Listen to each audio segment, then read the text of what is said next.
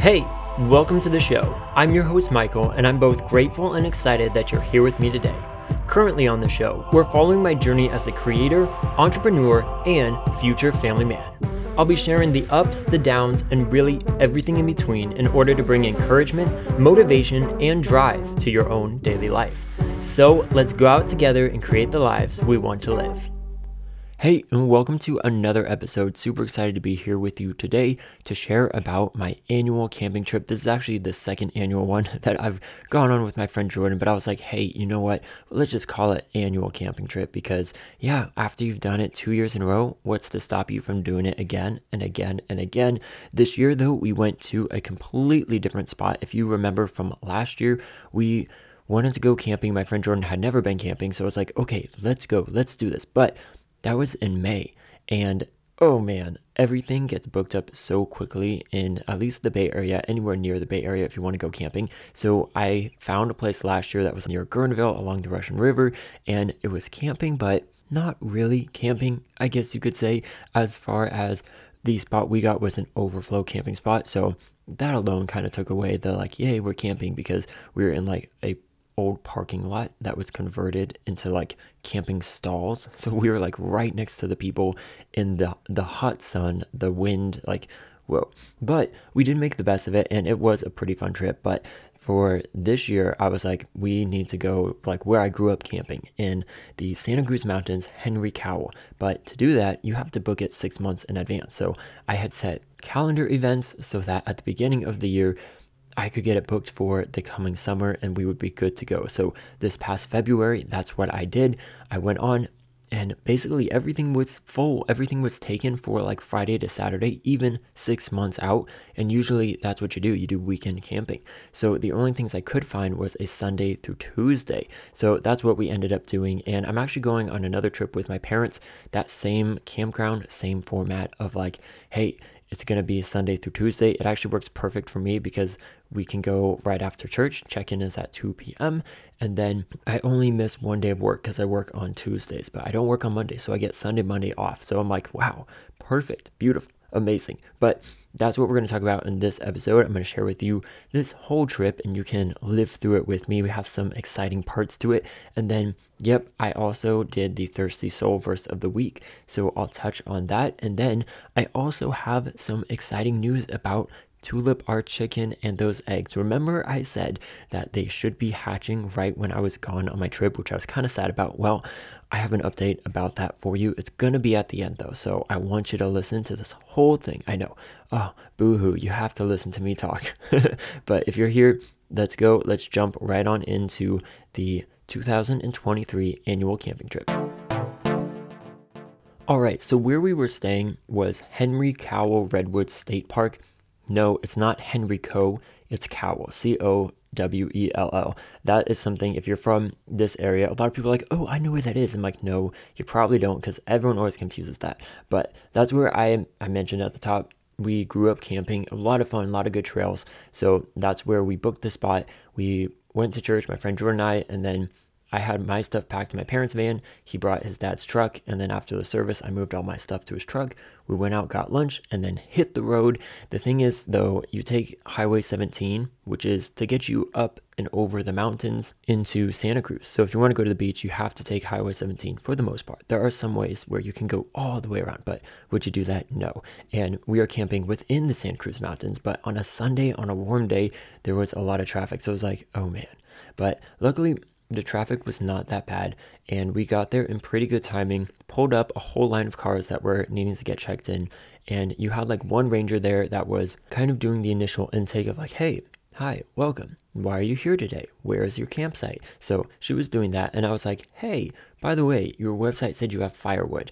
And so last year, pause right there, I had gotten two boxes of firewood from the grocery store that we go to, but the wood was so smoky, and either the quality of the wood was not good, maybe it was not completely dried out, maybe, you know, who knows. But I've grown up making fires, so I was like so sad and ashamed that most of our fires from last year were all smoky and gross. So I was like, hey, you know what? It says on their website they have firewood. We are going to get it there, Jordan it should be much better. It's made for campers. It's not just like, yay, firewood. It's, yes, this is firewood.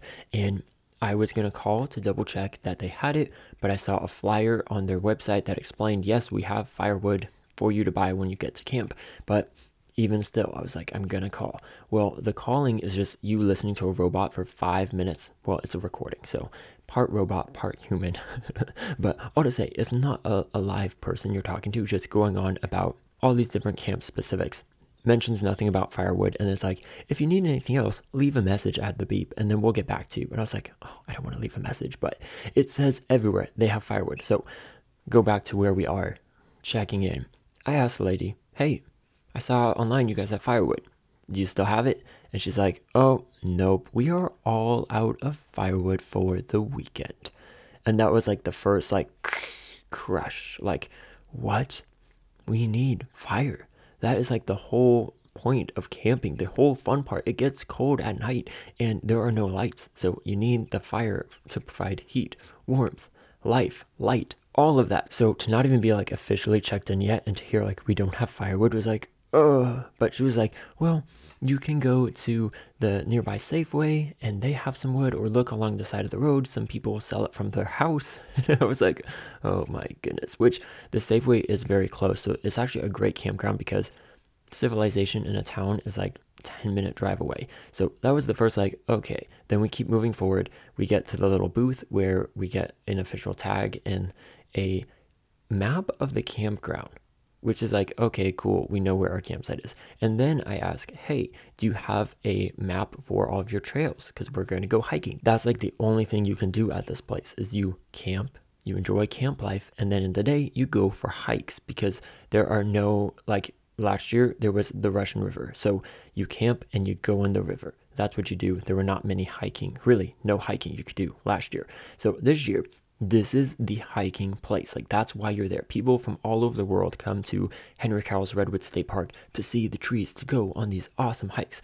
So I asked the guy that, and he's like, well, so you see, we're actually waiting on a shipment of maps that were printed and they're on their way, but no, today we don't have them. He, he like went on this whole story of telling us the process, which, yeah, maybe that's good if you were emailing or on the phone, but I was like, what? What? You don't have maps? Like, how are we supposed to hike? Like, now we, we don't have a fire and we're still not even to our campground yet. And we have no map to figure out how to plan out our next day and days of hiking. And that's what we're supposed to do.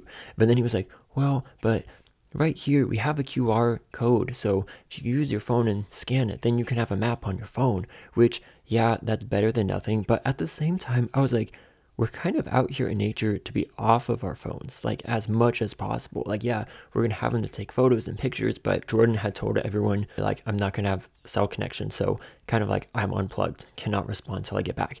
And for me, no one, no one really contacts me except for my family or maybe Jordan. But if we're on the trip, he's not to be texting me, so I didn't really have to worry about that. But for myself, I was like, I'm not going to go on social media, so that was my thing of like not checking Instagram, Facebook, I did check emails just to delete them. So I did that, but that's just because if not, I would have so many emails to sort through. But in general, we were very focused on like being present in nature and outdoors. So to have a QR code to scan, I was just like, oh, okay.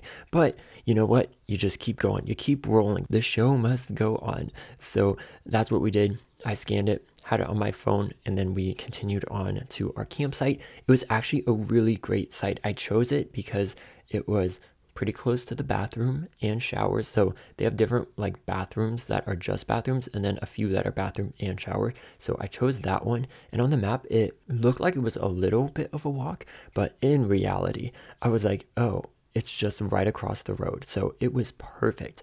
And then it was a lot more wooded with trees. So compared to last year, we were out in the open and, you know, just vulnerable to all the elements.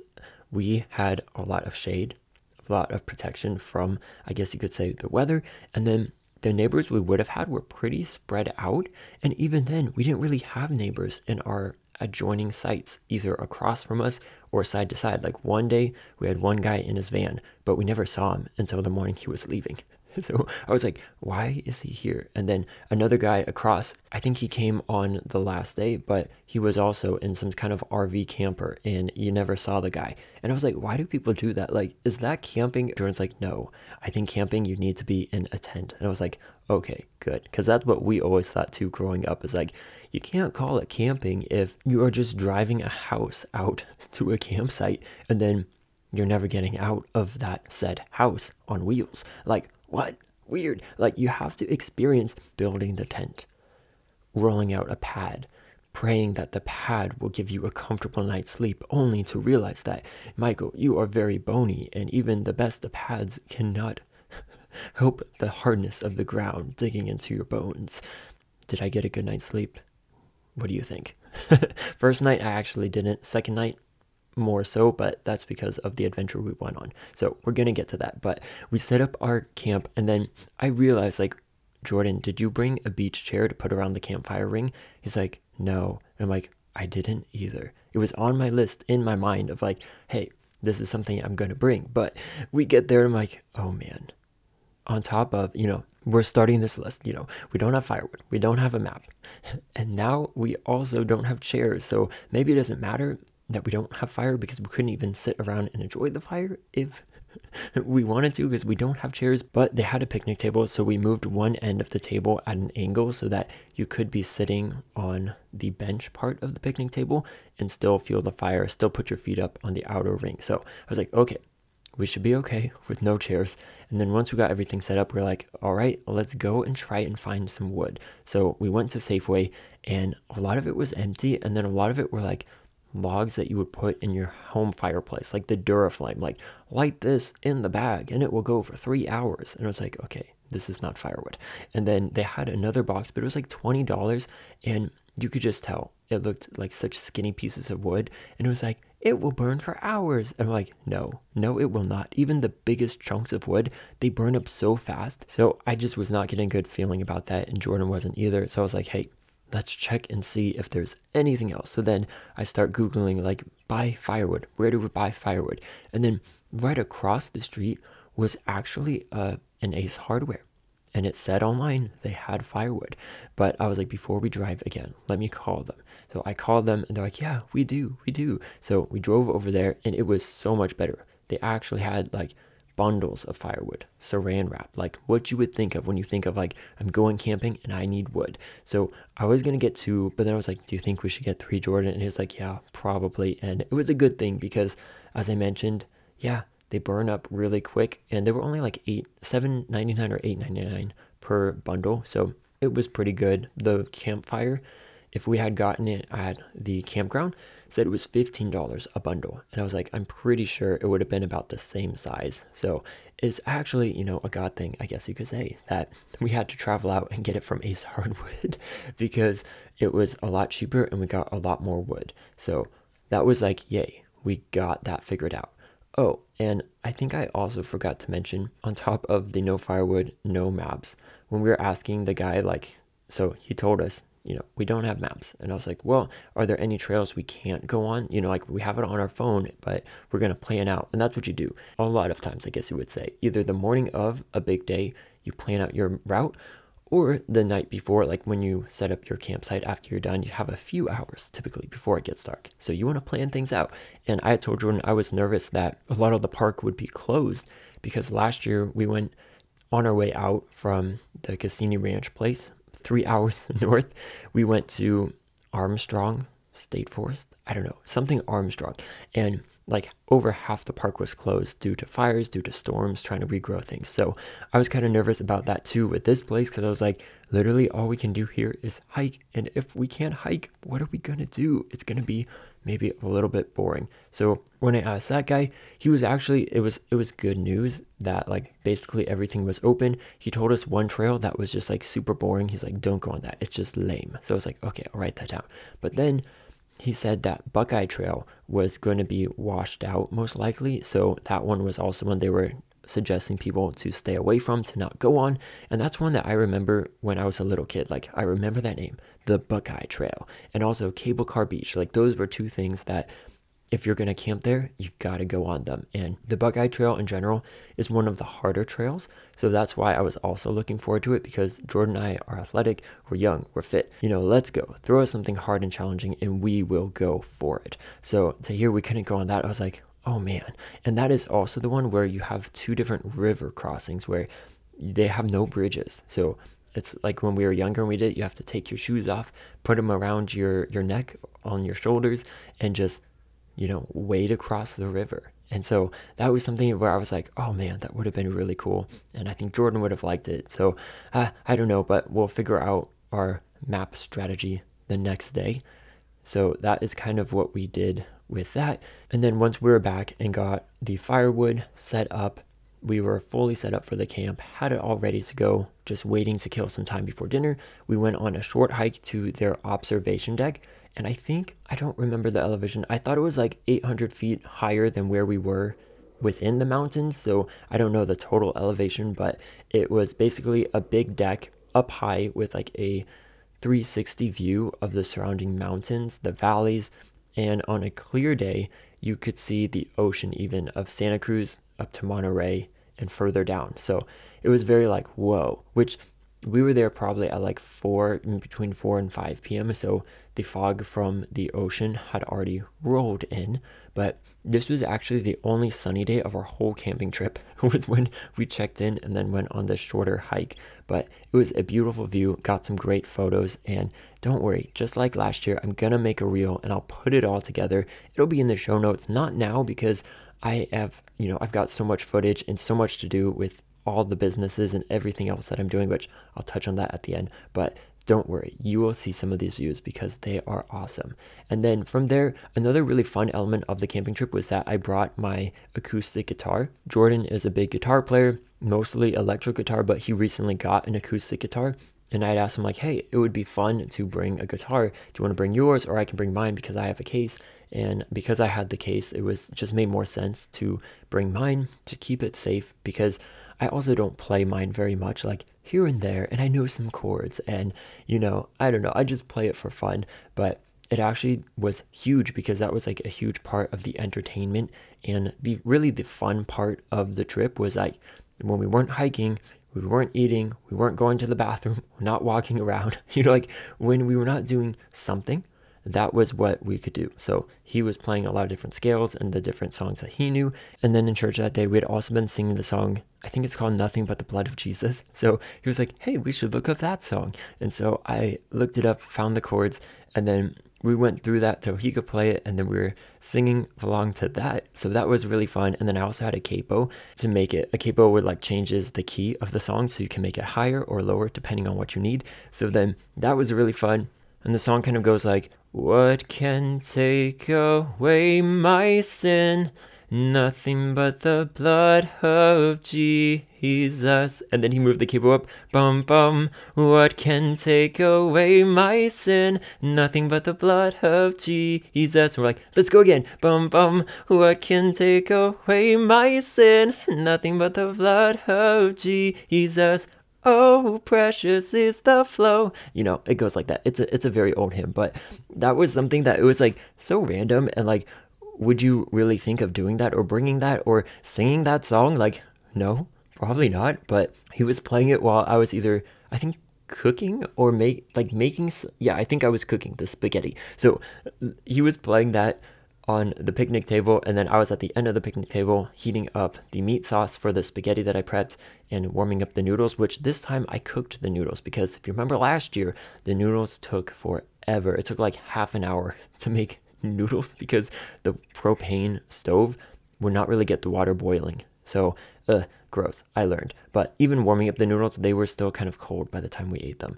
But, anyways, that was kind of the picture, at least of that night. So it was really fun and just really random. And they we're like, hey, maybe people will hear and, you know, they'll, they'll come to the Lord. but that was a lot of fun. And I think uh, like one of those memories that I will remember probably Jordan too of like, whoa, that was really fun. And then he was like, next year I'll bring my guitar and then we can both be playing the guitars. And I was like, okay, but I will be the like background just playing chords and then he can play the, you know, specific picking notes because he's really good at that and that like He's like, Do you want to learn? And I'm like, No, I don't. I'm sorry. I just like the simple stuff. At least with guitar, like maybe piano, but with guitar, I'm like, it's more of just fun for me and adds, you know, a new variation of like, hey, I can bring an instrument with me. But it was really fun because you could even hear the guitar playing in the bathroom. So I was like, woo, cool. And that's something that whenever I go on trips, I'm always like, where's the music?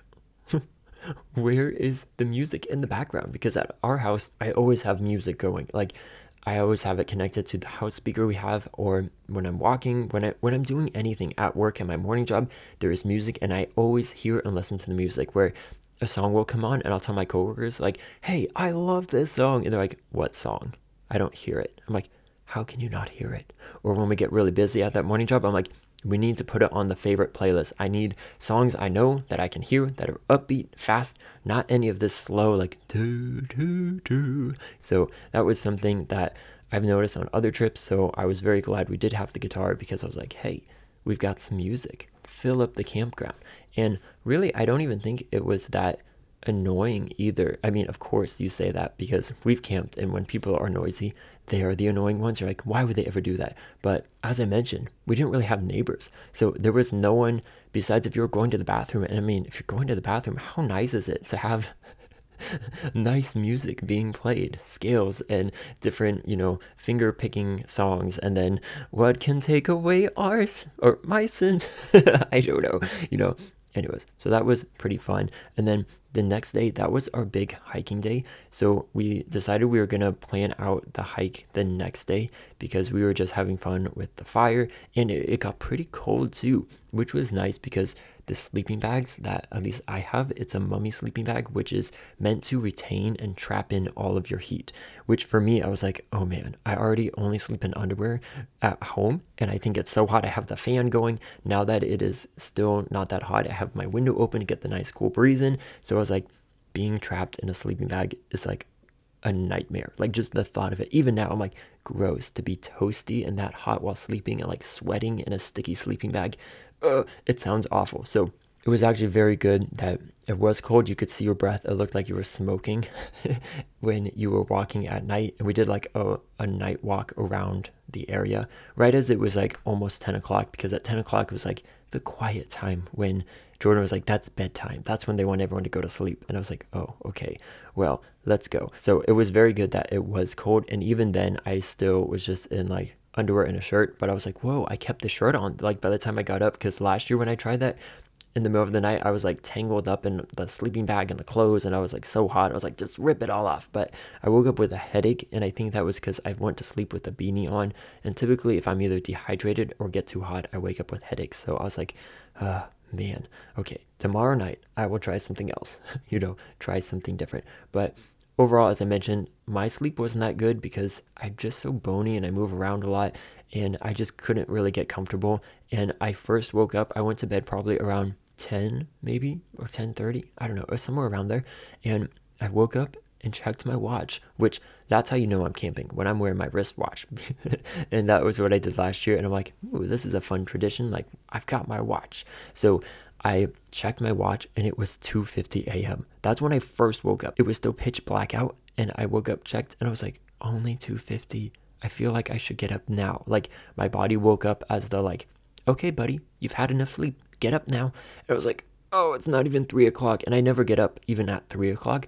So it's like, oh, I'm just uncomfortable and want to get out. So just tossing, turning, rolling around. And then right as it started to get light, that's actually when I fell asleep the best and had the better night's sleep. But you know why? Because internally I know because I start work at about 5:30. So as I'm headed to work, the it is starting to get light out. The sun is starting to come up. Like you don't see the sun, but you see the clouds, the sky is light and you can see really well. So internally, I knew that once it starts getting bright, I don't even need to check my watch because I know it's between 5 and 5:30. So I think to me that was exciting of like, okay, it's getting bright, Michael, which means you don't have to stay in this tent for much longer and it means that you can get up soon because I ended up getting up at 6 a.m. that first day, which is early, but actually that that is kind of sleeping in, especially for camping, because I almost never sleep well camping. Like that's one of the things. Like, man, I'm not gonna get a good night's sleep. But What it means is that when I get home, I'm to have a beautiful first night back of sleeping in a bed where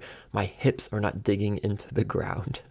but the tent that I had, that was actually the first time that I had used it. I got it from my parents for Christmas and it was pretty cool. I think it worked really well.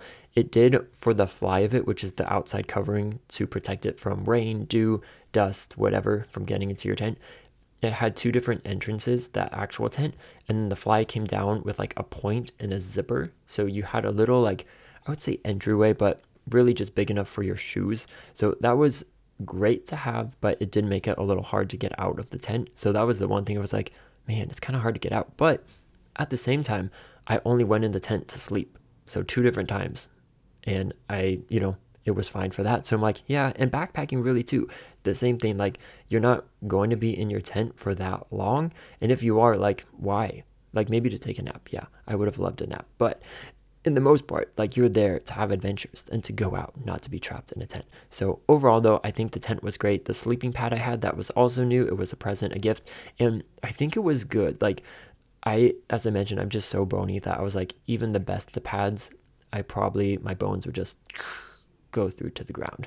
But it got rolled up beautifully, which I can never get those sorts of things rolled up. So I was like, that alone, like beautiful. And it had a little pillow that you blew up that was attached to it. So I was like, that was also very cool and very helpful. Okay, and then from there, that takes us to day two. That was our full day, our only full day in the campground, the campsite with hiking, where we needed to plan something to take up the whole day. And that's what I wanted to do. It's just like really hard hike that would take the whole day. Because as I was looking at the map in the morning, I saw that a lot of the trails didn't actually look that difficult and they looked pretty short. Like you could do one, come back, and then go out again and do another. And then, I don't know, as a kid, all of this looked a lot different. It was a lot more challenging when you have a family of five, three kids, two adults, two parents, just random adults with three kids. Uh, when you're going as a kid, it is a lot different. But now as a grown up, where we're both like active, young, fit, like let's go, let's go on an adventure. It is very different because it was like, man, we need to find something that will take up a lot of time. This is our day to tire ourselves out. One, to entertain ourselves for the whole day, you know, an activity. But also, I was like, I want to sleep better tonight. And if I tire myself out from hard hiking, then I will sleep super well. And then the other thing within that too is that even when I walk the neighbor dog, which is one of my weekly jobs that I do, I don't like backtracking. Like if I go one way, I will not just come back the same way. It needs to be a circle, a loop, a square, a triangle, you know, something that I'm not retracing my same exact steps. I'm not looking at the same things again.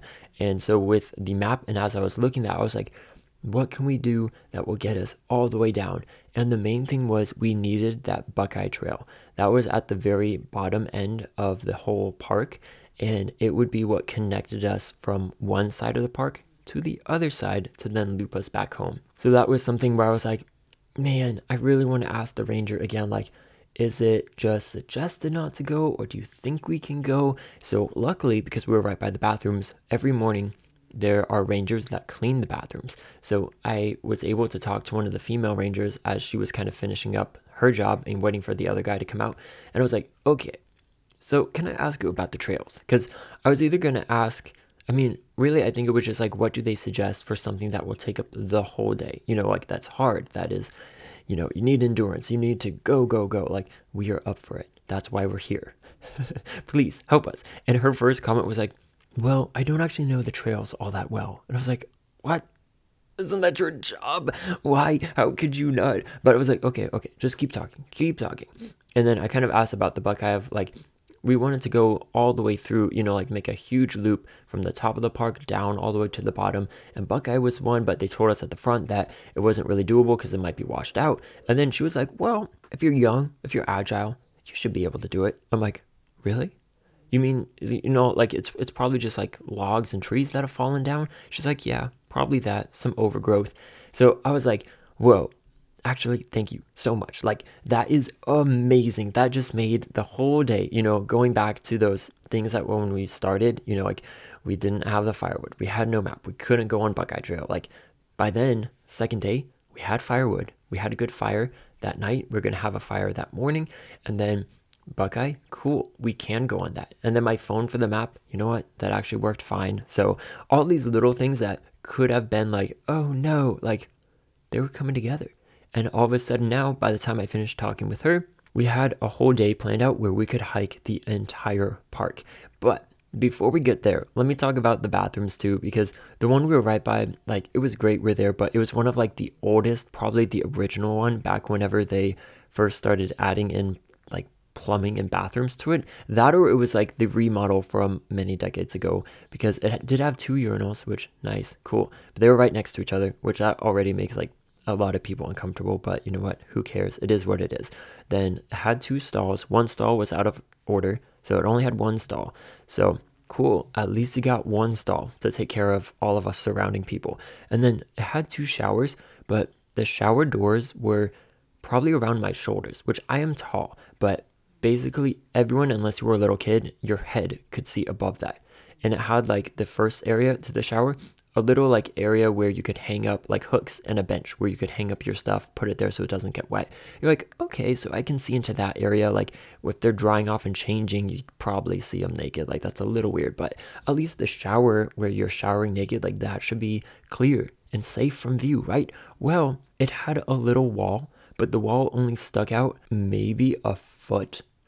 And then the shower nozzle is about that same length. So basically, you'd be standing out in the open and nothing was there to protect you, which I thought was like very odd. And I was like, I wonder how many people actually shower here because even at my gym or gyms I've been to, when they just have open showers, like people are terrified of that like to see someone else naked like that that's just something that people get afraid of and in our society is like uh, oh no. So i actually wonder like mm, i wonder how many but also like that's just so weird to have the showers like that but also maybe smart because i said that too if i ever had a gym i would do those open room concept showers only because I know that so many people are terrified of them that they would not use my facility's water they'd go home and shower or just skip the shower, which would save money for the facility. So mine is like a, a save the money, I'm cheap sort of thing. But I was like, hey, maybe that's what it is here, or maybe just, you know, in the olden days, we weren't so scared of some of these things of like going to the bathroom next to someone or having a shower and just being like, yo, bro, what's up? Don't look, you know, just keep walking. I don't know. but that was the funny thing. And then even within the showers, they had a sign on one that said, hot is cold, cold is hot. So it was just such a funny saying. And I found myself kind of like as we're going throughout the whole trip, kind of just repeating these sayings that we kept hearing. So, like, we're all out of firewood for the weekend. That was one, like, I just kept bringing up wherever we're all out of fire for the, the weekend. And then hot is cold, cold is hot. so, anytime you could just be walking and then you just throw that out there and you're like, yeah, this is the trip right now. what is happening? What are these showers? Like hot is cold, cold is hot. Cool. We know what that means, but also they're going to see you the whole time. but from there, let's get to talking about the big hiking trip because that was like the bulk of what we did and has some really cool adventures. So let's jump into that. So now that we had our trip planned for that day, it was supposed to take the whole day. We were ready to get going. We had packed lunches, we had our backpacks on, and it was cloudy and overcast basically the whole time. So I'd just gotten these new expensive sunglasses. They came like one day before the trip, and I don't know, they, they should have been there like a week and a half ago. So this shipping really messed it up. And then Jordan was waiting for a, also a different pair of glasses, a different brand, but a nice pair of sunglasses too. And so his arrived when we were there. So it was just very weird with the sunglasses. But then because of the weather, it was also like, oh, I guess we didn't really need to use them anyway because it was cloudy, misty, and that's very common for the mountains in that area. The coastal, like we're right by the coast, the Pacific brings in that fog and yay awesome whatever but we were ready to go and I had seen on the map, as I mentioned, that if we were able to get to Buckeye, we would need to cross the river. So I had packed swim trunks because of that. So I put that in my bag. And then I told Jordan, like, hey, if you have shorts, bring them. And then I grabbed two towels that are for the dishwashing, but that we could spare to dry our feet off if in case we were able to make a successful cross across the river. So with that, we were hitting the trail on our way first to Cable Car Beach, which is I don't know, a really great spot that is well known and something that we went to so many times as we were growing up of like, yeah, you have lunch at Cable Car Beach. But I'm not sure if maybe when we were little, it took a lot longer to get there because that was like our first stop. I'm like, there's no way we could stop and eat lunch now because we just got here and we're not hungry because we had a nice breakfast in the morning. But something as we were getting started with that I was telling Jordan, I was like, even when you have a map, it really doesn't mean you're going to get there the first time or that you know where you're going because like we grew up camping. We've been on so many hiking trips. And some of the last ones we had which is when we were graduating from college we went on trips to celebrate that. We were like we're just going to spend an hour out there or two hours then go back to the beach. And we basically spent the whole day out there on previous trips because the, either the maps are wrong or the trailheads weren't marked correctly and we're having to double back re-loop around. Oops we're on the outer loop which is going to take the whole day to come back. So I was telling him that going into it, like, just so you know, like, we have a map and we should be okay, but also we have to be on the lookout because it's so easy to get lost on these things. And with this park in general, too, there were a lot of like roads and paths that crossed each other, but there wasn't necessarily a sign saying, like, keep going this way. Like, I, I thought it was the most strange that they didn't have a sign for Cable Car Beach. I was like, that's like a stopping point that everyone goes to. So why wouldn't you have a sign above like where all the arrows are pointing like this trail this way, this trail this way to say like cable car beach this way? Because we got out to a fire road at one point and we're walking up it and then I was like, "Oh, we're going up. We should always be going down." And that's something we had talked about too like, "Oh, we know like a good way to know if you're going correctly at least to start, like if you're going to water or a river and you're camping in the mountains, you got to go down let's go down to the river. And I was telling Jordan, there's so many songs that are all about like, let's go down to the river, down to the river. And I never really imagined mountains or camping like we were. But in that moment, as we were hiking first to Cable Car Beach and then later on to the Buckeye Trail, which would also be going down to the river, I was like, man, we are literally going down to the river. So when we were on that fire road and started inclining, going upwards, I was like, okay, I think we missed it. We should probably go back. So even then, within like less than an hour of hiking, we already had to retrace our steps and then found a different path that was not very well marked. And that's the thing, these places attract so many people throughout the year, either through camping or just the day hiking, because you can also do that. And I was like, how could they not be better at these signs? And even some of the arrows are like pointing, but I'm like, well, that's not pointing directly at the trail. And there are some other trails that it could be pointing at. But we found the little trail and then people were coming up. So I just asked them, like, hey, cable car beach is this way, right? And they're like, yeah, yeah, yeah. So I think that is one of the most helpful things is if there are other hikers out and about with you, you can ask like people not in your party of like, oh, you see someone. And I think that's great that most of the hikers and campers and even backpackers, which you couldn't do that here, but when I've been backpacking, it's that they're so kind, so nice because they also were maybe in that spot before where they were trying to figure it out. Or they also share the love of the outdoors and nature and like, yeah, we're to go out and have a good workout today through hiking. So we finally got on down to Cable Car Beach, and that was fun. I mean, not really much to do there. There was like a mom, dad, and kid that were there. So it was more like, let's just look and then take some photos. And then that was like our first stop. So hooray! It was very early on in the trail, and we still had a long ways to go. So from there, though, we had to find another trail, which on the map you could see very easily which like which trails we're supposed to be going on but then there'd be other like random trails where like is this from people that have gone off path and created their own trail? Is it a deer trail? Is it what is it? Because at a lot of the places there weren't signs to tell you. So that's where though jordan had a compass which i was like I've never used a compass before. You know, like the functionality of it, of like using it for its purpose. Like, sure, as kids, you have toys, and then on your phone, you have a compass, and you're just like, look at this. But to be in a spot where you could actually use it, I was like, whoa, that is super cool. So I pulled out my map on the phone, and we found the key because it points which direction is north on that. And then we figured out, okay, we need to be heading in this direction. And then he would just take out the compass, and based on the direction we are heading, we could figure out, like, okay, so we don't know if this is the right trail or not, but we are at least heading in the right direction.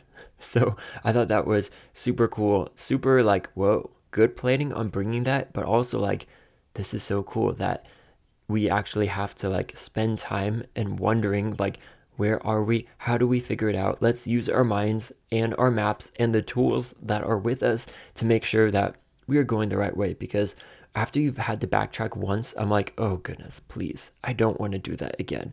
But we finally got to the trail that was going to get us to Buckeye, but there were also no signs that said we, like, congrats, you are now on Buckeye Trail. Because a lot of the trails, when I was younger, I thought, like, say, the Buckeye Trail was one way all the way down and all the way back. Like, they would make circles.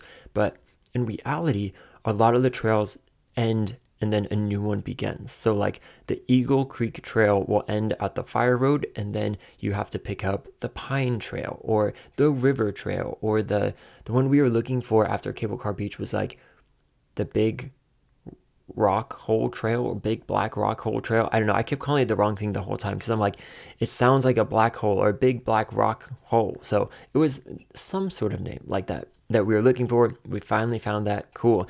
But as I mentioned, there was no thing to say like, congrats, you're on the Buckeye one. And that's where, yet again, we pulled out Jordan's compass and figured out like, okay, we're supposed to be going southeast. So we are headed in the right direction.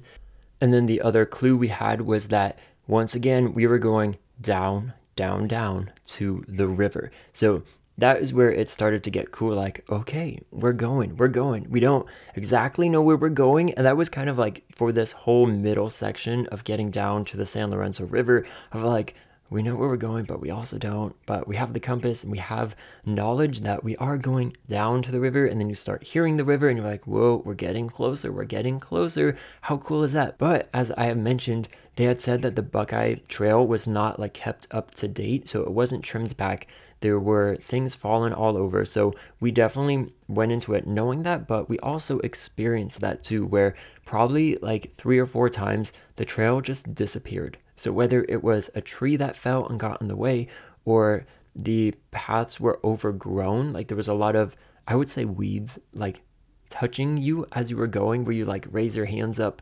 I well, I raised it up because I didn't want it to touch me, but I was wearing long sleeve shirts and long pants at that time. So uh, I don't know, but just that idea of like, I don't want this stuff to touch me. And I think the harder part though was where there were those weeds, it was very clear like people had walked through because there was still a footpath, even if the like three to four feet was a little bit higher up. But once you got into more of the foresty section where there weren't weeds, then I was like, oh, now we're just looking for like tan bark and leaves that have been stepped on to try to find a trail. And that's where it got a lot trickier. Where, yeah, like jumping over fallen trees and logs that were in the way, that was kind of fun, not that hard. But a couple times I did have to stand up on the log and like look around and praying, like, God, please help us find the trail. Make sure we can get on the right trail so that we're not, one, like going completely off track, just further and further into the woods, which I don't know. I don't think that would be that much of a concern with us and how we are going. But the other thing was, I really didn't want to go back. Like, as you're going on the trip, getting further and further and further into the woods, you're like, oh, I just want to loop around, or at least me. Like, come on, keep going. Let's keep going. Like, we're so close to getting to like the river and then the hard part. And then, like, once we're on the way back up, then it will be a sigh of relief. And I think part of it too was that one, I had already told you, like, I don't like to retrace steps. And then two, it would almost feel like a failure. Like, we went and we tried, and, you know, the ranger thought we could do it, and we thought we could do it, but we couldn't. You know, oh, boohoo, it was washed away. So I think part of that was added to the whole scenario of like, I really want this so bad. Like, I want to be safe, but I also, I want to accomplish this. Like, when you were there, like, this was the height of the adventure. Like, we are kind of going off trail, even though we weren't. We're going off a trail that was not taken care of. So it's not as simple as like most of the trails. You just follow the person in front of you, and then the person in front, they just follow the many footprints that were in front of them. And this was not like that. So it was like a lot to it, and just being like, okay, I found the trail. Let's go this way. And then we'd go on it for a couple minutes, and then oh no, another tree. Or, you know, it just ends. And are we supposed to hop over that tree or is that tree there? And we, oh, we are supposed to go around it over here and we didn't see it. So there was a couple of times of that where, at least for me, internally I was nervous, like, oh no, we lost it again. This might be the time we can't find it. But I think Jordan was more relaxed. He's, it was like, I'm just following you and you're you're the one leading. And I was like, oh goodness, okay, so let's let's keep going. But eventually though, we did get to the river. So we just kept going towards there. We found the trails, and then every once in a while you would see like a footprint, and you're like, yes, this is not my footprint because it's in front of me. So let's keep going. And that got us down to the river, which was very pretty. And there was a nice sandy beach with rocks. And you're like, wow, this is awesome. But there was no trail marker or sign to say, like, here's the river, the beach where you need to cross over. So we spent probably like 10 minutes just kind of walking around, exploring. And then I was like, so Jordan, I think this is where we have to cross. It shows on the map that we we definitely have to cross. And I was like, I don't know if like in the past they had giant rocks that you could walk across or if we have to wade across it. Like I, I pretty much knew we would have to wade across it because there weren't those rocks. But I didn't know like in the past, like maybe it was a little more clear of what we should do because across the river you could see, but there was a lot of brush and bushes. So you couldn't see like this is where you need to go or there were no trail markers. Or I told Jordan when you go backpacking, kind of the universal like trail marker is you stack three rocks on top of each other. And I had stories where I was like, got separated. My dad was in the back taking a rest because his knee isn't the best. So he's like, you can go on ahead. But then my friends and their dads were far ahead. So I was out on my own as like either a sixth or seventh grader. And we, they were like backpacking through these giant rocks. So there wasn't a trail, like no weeds to be cleared apart, just like giant slabs of rock where you're like, I don't know.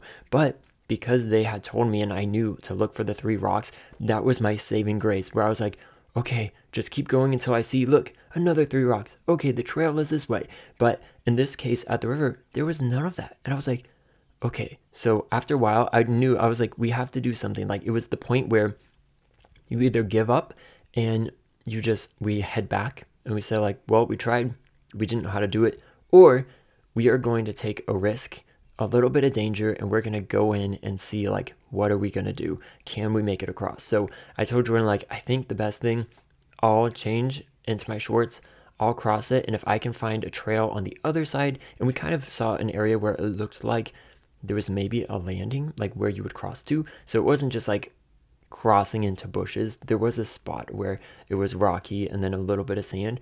It was like okay i'll try to do that and then if there is a trail that i can see i'll come back and let you know, or you know, we could yell across, like, and have you cross over. So he said that sounded good, and I went ahead, changed, tied the shoes up, put them around my shoulders, my neck, had my backpack on, and then I slowly crossed the river, and it ended up being up to my mid thighs, which I'm 6'2, so it was a couple feet, and when you're first going, it is good because you can see the rocks, but in the middle of it, you can't really see. It's very dark, which means, like, yeah, it's darker and the water is going to have a stronger pull to it. So I went really slow, my arms straight out because I really didn't want to fall. My phone was in my backpack, I think my wallet, everything, you know, everything for the rest of the hike. And we were down at the river, which is at the very lowest part of the park. So, like, either way, whether we backtrack or keep going, we've got a long hike to get back home to our campsite. So I didn't want to be wet. So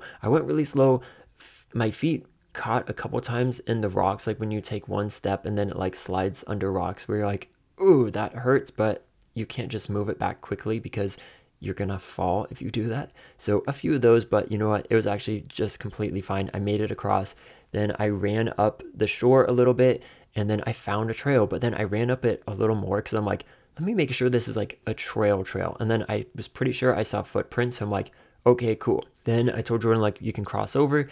And then his backpack was already very full though, and he had jeans and a jacket. So I ended up crossing back over. And then he saw an area that looked a little bit shallower. So I tested that one out and it looked better just in general.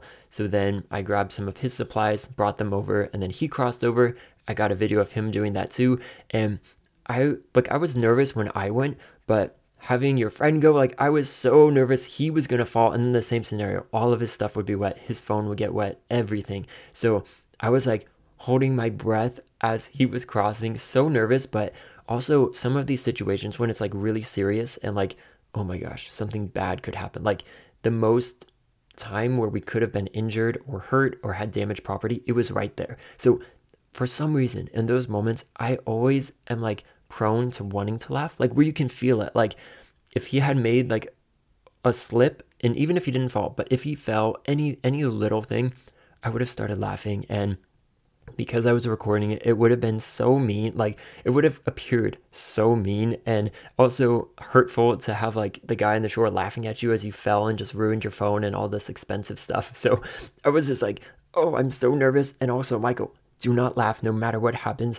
Just holding your breath, like, oh, it was very tense, but he made it across just fine and it all ended up being great. And then I showed him how you can like sit on a rock and wash one foot at a time, dry it off. So it's a good thing. We had the shorts, we had the towels to dry our feet. But then I was like, well, we should actually also just stay in our shorts because look at our map there's another river crossing so we stayed in that hiked through that's where it started to get i, I think the hardest part of it was it was you go down to the river then you cross it then there's like maybe a little mountain that you go up and then you have to come back down because the river like does an S shape around these mountains.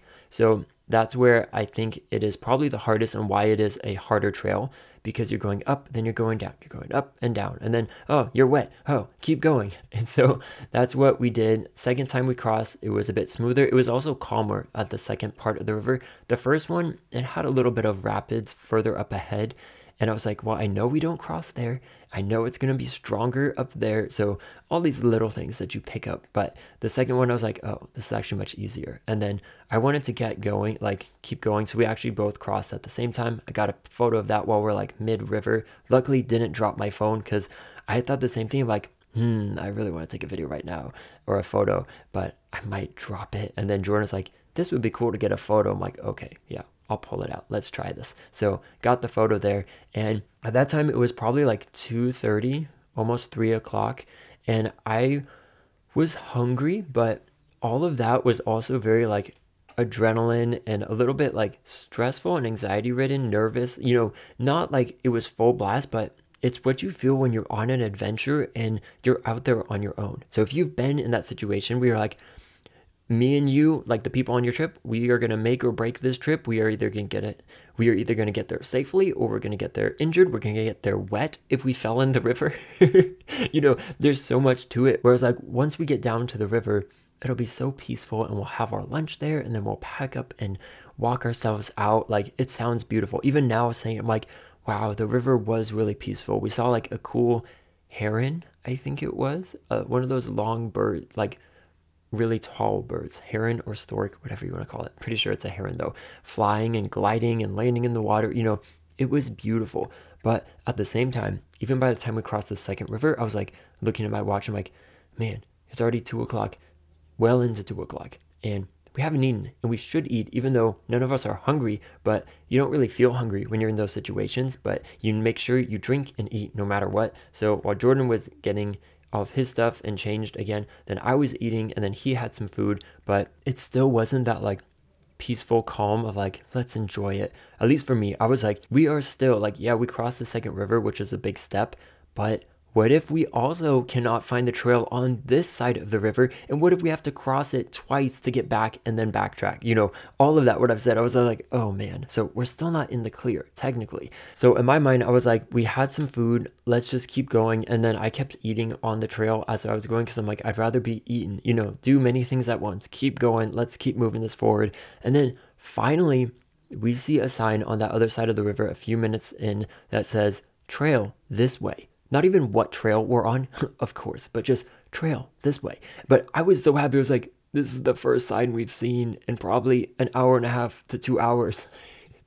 you know, just of us walking, checking the map, checking the compass, going down to the river, down, down, down. So it was a very joyful moment. But then that just means we're still on the Buckeye Trail. So it was more exciting when we came up as we were inclining. Because then at that point, I had a banana left that I was supposed to eat and I couldn't eat the banana because it was too much focus on like one step in front of the other and like saving your breath because you don't want to be choking on a banana. So even the uphills, like they were tiring in the moment, but I don't actually think they were that like crazy hard. But also, it has to do with our bodies and how we work. Like we both exercise regularly, go on trips and do stuff in the day that are athletic and adventurous. So I think for us, it was just like that was the hardest part, but also really not that bad. But as kids or regular people, if you are not in shape or have done that, that's where I think, like, yeah, that is the hard part. That would be very tricky for many people. But we finally got up there. We saw the trails that then connected us to our trail back to camp. Got back, man, great. It was it was such an accomplishment. Just getting back, I was like, wow, we made it. And I think in total, we hiked four hours that day. So it was definitely a good, a good trip to have to fill up the whole day. And then Jordan ended up taking a shower, but he said no one came into the whole bathroom at the time he was there. So hooray! he didn't have to have any awkward or weird moments with that. But I think that whole adventure in that day was just like, whoa, the adventure, the risk, the danger, using our own minds, our own wits and logic. And we were uncertain, but moving forward. And that is something that all of those skills you don't have that much of in life, at least nowadays. You don't have to do that. You don't put yourself in that position. And really, I don't think like we did put ourselves in that position because I wanted to do the whole loop. I wanted to not backtrack. I wanted to get a good, like, hard day of hiking in. So, yeah, we put ourselves there, but I also don't think many people would choose that for themselves. And that's not something that even myself like, oh yeah, I want to choose the harder route to take necessarily. I mean, this was a trip where that's all we had to do. So yeah, let's go. Let's do that. But I think that is a really cool element of that and really what more people should be doing in their lives, especially, you know, they say young men and guys like getting together with friends and just going out and exploring and using all these things where it's not just turn left up ahead in 200 feet. It's, oh, let's read a map. Oh, I think we went the wrong way. Let's backtrack. Let's check the compass. Let's check the key on the map to see which direction are we now and where should we be heading. And oh, here's this. Let's ask these people for help. And like, let's keep going. Let's figure it out on our own. You know, all of that, man, there's so much there that you don't normally get and you don't get to experience. But once you do and once you taste that, it's like, wow, we just had a whole day and like it wasn't just one thing after another, don't use your mind, be on your phone, do all that. It was like we were engaged the whole time of going, going, going. And then good conversation because when you're hiking, that's what you do. You just talk. So that was a lot of fun. That night we had hot dogs and s'mores over the fire that we cooked. So, or the fire that we set up, that's how we cooked the food. So hooray for that and the firewood that we had. And then other than that, as I mentioned, we had lots of guitar playing, some singing. I worked on my wood block gnome that I have been working on. I started it before we got Lydia living with us. So that was back in January. And then once Lydia was staying with us, it was like, I don't have time. I am like a surrogate father now. I can't spend hours carving away. So that was fun to pick that back up. I think the little gnome is basically done. I might try to sand it down because there's some rough parts. But then we also read some books, read the Bible. I even made coffee and did the Thirsty Soul verse at the site. So once I get that uploaded, I'll share that in the show notes as well. And the Thirsty Soul verse that I said I would mention, it is from 2 Corinthians 3 17 through 18. And I'll go ahead and read that out for you now. It reads, Now the Lord is the Spirit, and where the Spirit of the Lord is, there is freedom. And we, who with unveiled faces all reflect the Lord's glory, are being transformed into the likeness with ever increasing glory, which comes from the Lord, who is the Spirit. And that was a verse that at church on Sunday before we left for the trip, the pastor mentioned. And that is one that there's also a song that's like, Where the Spirit of the Lord is, there is freedom. So that was like uh, every time the pastor was in that was like, where the spirit of the Lord is, like singing that. And then I was like, okay, we got to do this verse. I have to learn, like, what is the full verse behind that? So that is something a part of Coffeed Up Cup, which if you're new to this episode, it's my coffee brand, the wellness coffee wellness brand that I am starting and working on. And it's every week I pick a new verse that I'm going to learn and I invite you to learn it along with me to feed your soul that is thirsty for the word of God. So go ahead and jump into that with me as well. And I'll finish off the last part of our camping trip and then end with the chickens from there. All right, so the last day was basically let's make breakfast, pack everything up, and get out of here. There was a visitor center which we had gone to last summer with our German friends that come to visit about every two years. And we had driven to that visitor center and then did a small hike. And from our campground, it was about a 45 minute hike to hike to the visitor center or a five minute drive. So I was like, hey, Jordan, I think you'll really like that place. It has a gift shop, like fun way to get mementos and also learn a little bit more about the park. And had said, like, I think it would be more fun on our way out to do that just because we had already spent the whole day hiking and it is more fun just to kind of you know, have an adventure to close off the end of it. And it was a very easy hike down and around like a circle. When we got there, it said like 0.8 miles and like there's a 30 feet incline. I was like, shoot, that's nothing. So we ended up driving there. And then right before we left though, so we were all packed up by about like 10 o'clock. And that was my goal was to leave at 10 o'clock so that we could do the next thing and then get back in early afternoon because I needed to walk the dog later that day. And Jordan has schoolwork that he had to get into, you know, a lot of stuff. Like life begins right away. so we were already packed up, kind of doing our last walk around the loop of the campground, used the restrooms, and it started raining. And I was like, oh my goodness, rain? What? In June? And my mom had told me that in San Jose here, it had been super windy, storming. It had been raining. She's like, Is it raining there? I'm like, No, it's just cloudy, but it's been cloudy this whole weekend.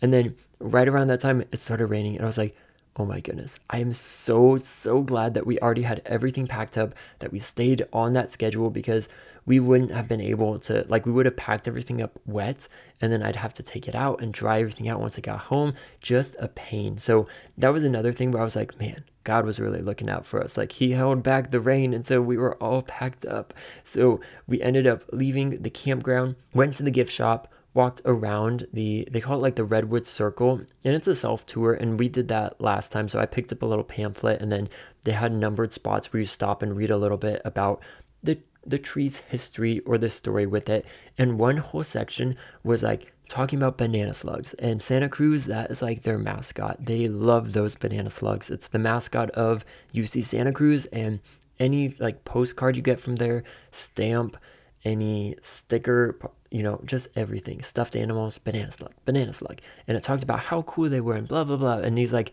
I don't see them. And I'm like, yeah, we never see them. When we've been here, like, I always look. I would love to see a banana slug. I've seen them back when I was in middle school, but that was on like a camp we took and the people leading that just knew, I guess, where to always find them.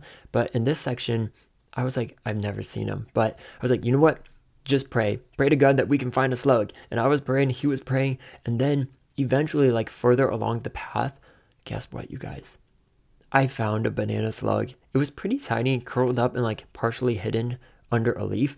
But I was like, yes, we found it. Thank you, God. Like another little thing where, you know, would it have made the trip bad if we hadn't found it? No. But did it make it that much more special? Because, like, hey, we found the banana slug and Jordan got to see a banana slug and we got photos of it. Like, man, it made it so cool. So I think a lot of this trip had these little like moments added to them that just accumulated into overall a really good trip, a very memorable one.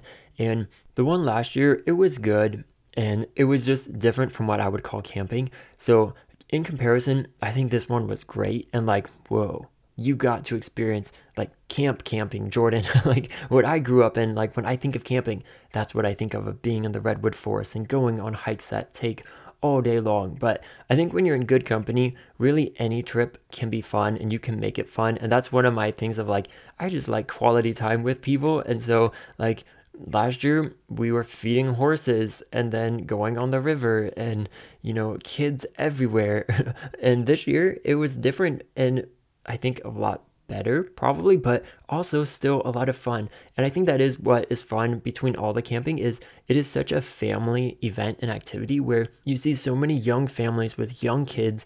And here at least in my neighborhood like all the kids that I, when i was little there were other kids. We've all grown up in most of the neighborhoods now, you don't see families because guess what? These families can't afford to buy these expensive houses. So you have all these older people who owned houses that maybe a couple decades ago they raised their family. So it is very refreshing to see like, whoa, there are kids everywhere. Like, good. People are still having kids. People still have families. They go out on these trips and adventures. And, like, it can be a lot more challenging when you have a family and these little kids. But that's what we did when I grew up. And we got to experience camping and building campfires and going on hikes and the good and the bad within that. So, that was another takeaway I had from that.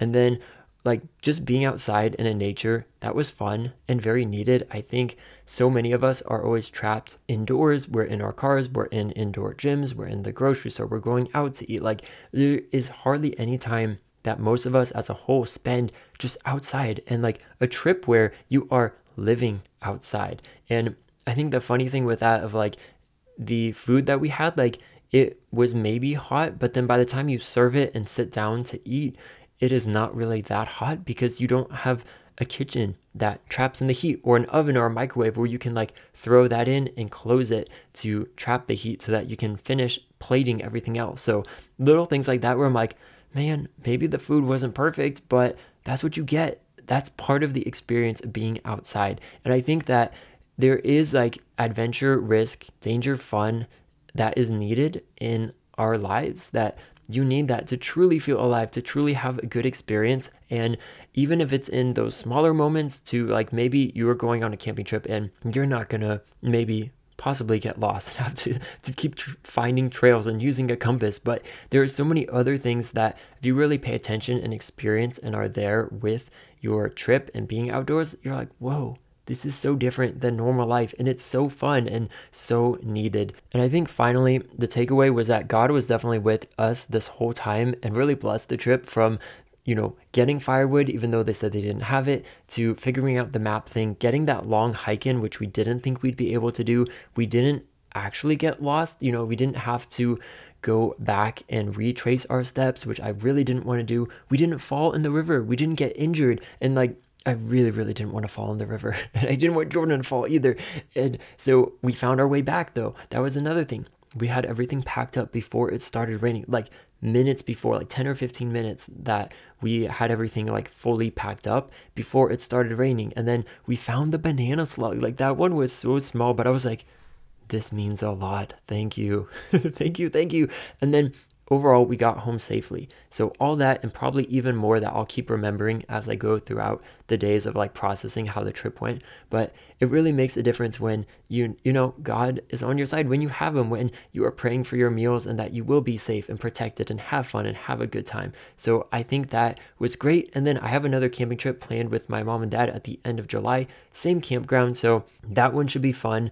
And I will probably do another podcast on that trip and adventure because there will always be so much more to these trips when you're going outside and really figuring out, like, man, how to best utilize the time you have when you get to escape from society. And I think part of that, of coming back into it, is I don't know if they, they call it like, if they still call it like the post vacation blues or post vacation sadness or depression, but that kind of hit me yesterday where I like yesterday was when I got home and it was like, man, that was fun. But also, boom, hits you real hard and real fast of like, you need to start working again. You need to plan for this. I need to do so many social media videos for this business, the Coffeed Up Cup one. For my personal one, I want to put together a video of the trip.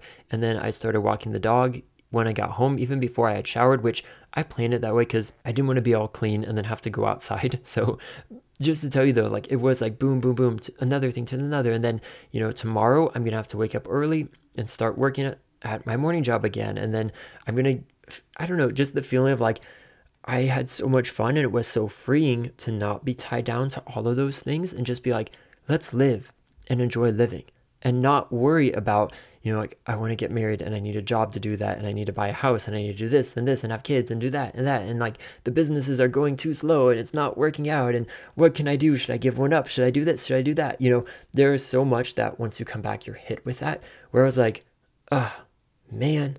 So I don't know. I think I'll still process that element of it through the rest of this week, but hopefully, really trapping down this memory in the form of this podcast will be helpful. And even as I edit it and re listen to it, because yeah, I listen to the episodes once it goes live, gotta help my podcast out a bit, but I think that will also be helpful. And then just knowing, like, hey, you had fun, be grateful for that, and get ready for the next adventure that is to come. But also, it also makes me want to go outside a lot more. So I think that's another thing. Like, once you taste some of that, you're like, mmm, this tasted good. What else can we do? Let's go. And very lastly, I said I would talk about the chickens. So we had known that the 21st day, which is when the eggs are supposed to hatch, would be on my camping trip. Like it would happen on the Monday, and I got back Tuesday. So I was like, oh man, I've been waiting and so excited. Like I hope to get the box together, and we've been my mom and I like actively involved with making sure Tulip can eat and go to the bathroom and you know just stay alive so that she can raise these chicks once they hatch. So I was kind of bummed out when I marked it on the calendar like day 21 and then I look, I'm like, I'm camping. But my mom actually sent me a text on Sunday afternoon when we had been setting up our campground of like, look, they were born. And then all five were actually born, successfully born. They came out of their eggs. And man, they are so tiny, but so, so cute. So three of them are black and white. They have different colorings within those two colorings. And then two of them we thought were yellow, but they actually look a little more white and one of the whiter ones has like little gray slash black tips on their wings. So they will still change color as they get older and bigger, but it is fun to see like, whoa, when we had the chicks, we just had the yellow ones, like the ones you would see around Easter time or on TV, like a yellow chick. But whoa, now we have the different colored ones. How cool is that? And it is so cute to see them run underneath Tulip for warmth, for protection when they're scared, and then Tulip has like become animated again, like back to being a living chicken where she started cleaning herself more, pecking around on the ground, kind of showing the chicks like, look, you peck like this. And then my mom was giving Tulip some bread, and then she would give the bread down to the little babies so that they could eat the small piece of bread. And so all of that, man, it's just so cool, so amazing. Also a great thing to come home from a trip from of like, man, they're all there. They're so tiny. They're so cute. So right now they're only four days old, and it's like, whoa. And I, I'll go ahead and post a link of a picture of all five of them that I put on my personal Instagram so you can see what they look like at three days old. But it really is amazing that the first day they were born, when my mom sent me a picture of them, they look like good to go. Like they look like they've been alive for a long time. They're all fluffy. They got all their parts there. They're running around. Like man, God did a good job when He created these little things. And I remember last year when we had gotten our Buff Orpington chickens when they were chicks, they were like a week old, week and a half, and they only stay tiny and cute like that for about a week. By the time they hit like two to three weeks, they start getting bigger. The fluff is not as fluffy and cute. Like now they look like little cotton balls on feet that just kind of run around. But very quickly, we will see them growing. So it's very cool to see the whole process going from Tulip getting broody, to us getting fertilized eggs from the church friend, to her sitting on them, dedicated every day, every night, not moving us, like force feeding her and going to the bathroom to make sure she would, to now, like, boom, they have been born. They're alive. They are healthy. She is teaching them how to be little chickens of their own, and she is being a great mother to them. So, with that, hope you have a great rest of your day, and I'll be in touch next week with another episode. Thanks for listening to Fisher Philbrick the Show. Here's how you can best support us. You can subscribe, comment, and rate the show. You can share this podcast with your social circles, and even consider becoming a monthly sponsor of the show. Any of these items that you're able to do will make such a big difference. Thanks again for listening and for your support.